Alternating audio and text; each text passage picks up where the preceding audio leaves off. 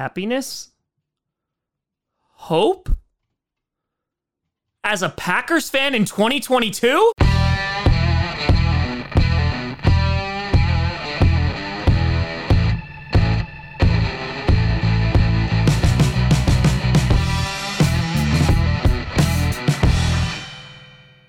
Grossi Posse Packer Nation. Welcome to episode of Podcast, the podcast where you don't have to Packers fan, but it sure does help. I'm your host, Tom.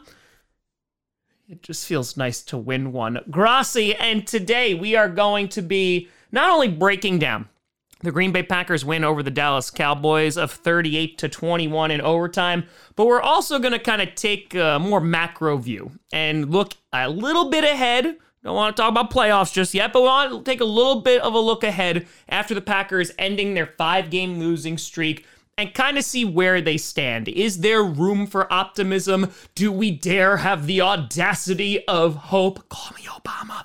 All of these things and more we hope to answer in today's episode. So let's start off with the game yesterday. I apologize for not getting this out directly after the game. I streamed the Sunday night barn burner and uh, I was absolutely exhausted after streaming three games. And so I also wanted to take a day and kind of really analyze how I felt because the adrenaline and happiness was at an all time high. Because as Packer fans, it's been over a month since we've had our last win. I know Lions fans and Browns fans and Bengals fans from the past, I don't know, ever are looking at me going, oh, a month of losing, that sounds tough, but come on, we're not used to it. Aaron Rodgers, 14 for 2,224 yards, three touchdowns, was sacked twice, but zero interceptions. The big number that stands out here is not just the lack of interceptions, but instead, Aaron Rodgers only had 20 attempts. And guess what? The Packers beat one of the better defenses in football. Now, of course, the Cowboys' run defense is not that great, but as a Packer fan who has existed all of this season, I had no hope that the Packers were actually going to utilize Aaron Jones and the run game because last week you look at the Lions who had the worst defense up to that point in the league, and guess what? We still didn't run the ball very well. But we did yesterday. Aaron Jones, 24 carries, 138 yards, and a touchdown, averaged 5.8 yards per carry. AJ Dillon, 13 for 65, was averaging 5 yards a carry. That's a total of 203 rushing yards between the two of them. And as we saw with the Bills game, except now we got a win, this is how the Green Bay Packers can be successful this season. The Packers have been trying to take a square peg and shove it into a round hole, and it hasn't worked. They've been trying to run an offense that has worked with players in the past, but we have different players now. We don't have a Davante Adams. We don't have an MVS. And instead, we have the team that's in front of us. And yesterday, it all came together and resulted in a win against a good football team. And that, of course, leads me to the star of the show, and that is Christian Watson. Four catches, 107 yards, three touchdowns. Christian Watson, um, has gone through his ups and downs his rookie year. Of course, the first play of the season, Christian Watson drops what would have been a 75 yard touchdown against the Minnesota Vikings.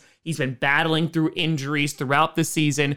And starting this game, he had two big drops. Apparently, Aaron Rodgers came up to him and said, Listen, the ball is still going to come your way. And boy, oh boy, did it. What you saw yesterday was what Packers fans have been hoping Christian Watson was when we traded up for him to get him in the second round from the 2022 NFL draft and he met all expectations. The quickness of the routes, the athletic ability. Hell, this guy's doing backflips and full pads in the end zone. I am so incredibly happy for Christian Watson. I don't know if it's going to be every single week you're going to see this kind of performance because Romeo Doubs being out definitely helps because Christian Watson's going to get more targets. On top of that, Randall Cobb being out.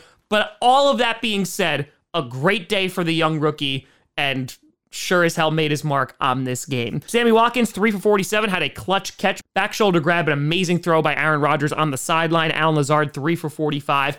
Nothing too fancy here, except, of course, Christian Watson going off. It was utilizing the ground game for the majority of the first half. The Packers controlled the time of possession. It wasn't until the second half, most of the third quarter, that things started to get away from them, but they battled back. And the Packers right now, oh boy, they've been punched in the mouth. Major injuries. Eric Stokes gone for the year. Rashan Gary gone for the year. De'Vondre Campbell missing in this game. We already talked about no Romeo Doubs and no Randall Cobb. So the Packers, they're a beat up football team right now. And there was a lot of cause for concern seeing the Cowboys with Mike McCarthy coming in, who have had a nice season, coming off a bye, and the Packers, for the most part, did their job really well. One of the standouts on defense, Rudy Ford came out of nowhere and had two interceptions in the first half of Dak Prescott. Had a great game. I will say the pass rush really wasn't so great against Dak Prescott, but this has been a problem all season long. And while the defense did allow a touchdown right before halftime to tie the game, and of course in the third quarter allowed 14 points,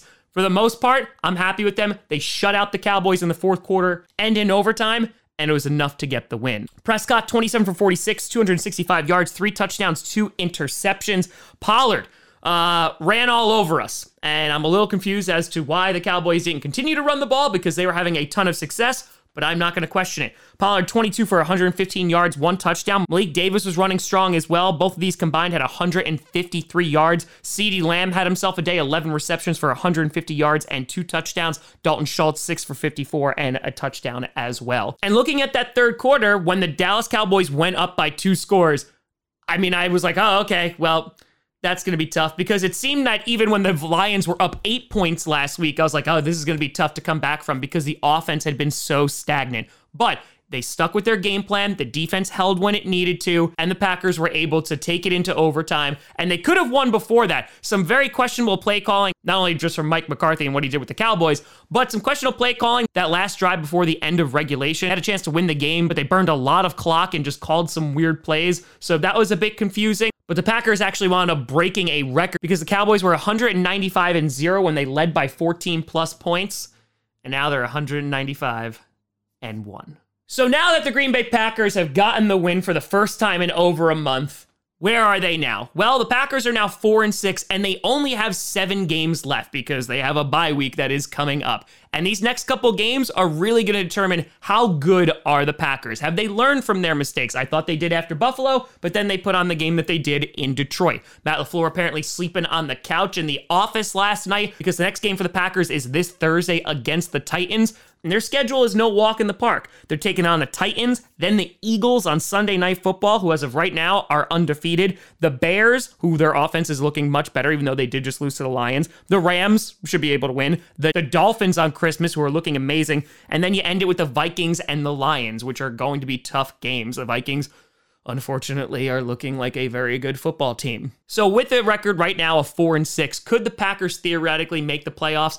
Well, it's going to be tough because right now the Packers are ranked ninth in the NFC. The top 7 teams are going to get playoff spots. At number 1 you have the Eagles, 2 you have the Vikings, 3 the Seahawks, 4 the Buccaneers. Followed by that you have the Giants who we've lost to, the Cowboys who we just beat, and then the 49ers and then the Commanders. The Commanders we also lost to as well. So of course the most important thing is the Packers need to take care of business and they need to actually show up to these games. I honestly think they have one or two losses left in them. And after that, they are not going to have a shot to make the playoffs. So that means they're going to have to beat teams like the Titans, like the Eagles, like the Dolphins, and the Vikings. They're going to have to at least split with those four teams. But there's definitely some optimism and excitement here. And while it definitely is a shame that we still lost guys like Rashan Gary and Eric Stokes, guys stepped up. And the bigger thing is, is you really saw the potential of what the Green Bay Packers could be. Aaron Rodgers after the game said, We ain't dead yet. And that is very true. They have a very tall mountain to climb to get in playoff contention. And right now, we can't even really think of that. The Vikings are likely to win this division, especially after their big win over the Buffalo Bills. And barring an absolute collapse, they're probably going to win this division by the end of the month, if not early December. So that's probably out of the realm of possibilities, but the Packers could potentially make a wild card. I am giving myself that little bit of optimism because this is what the Packers could be. They beat a solid team coming off a bye, and they were injured.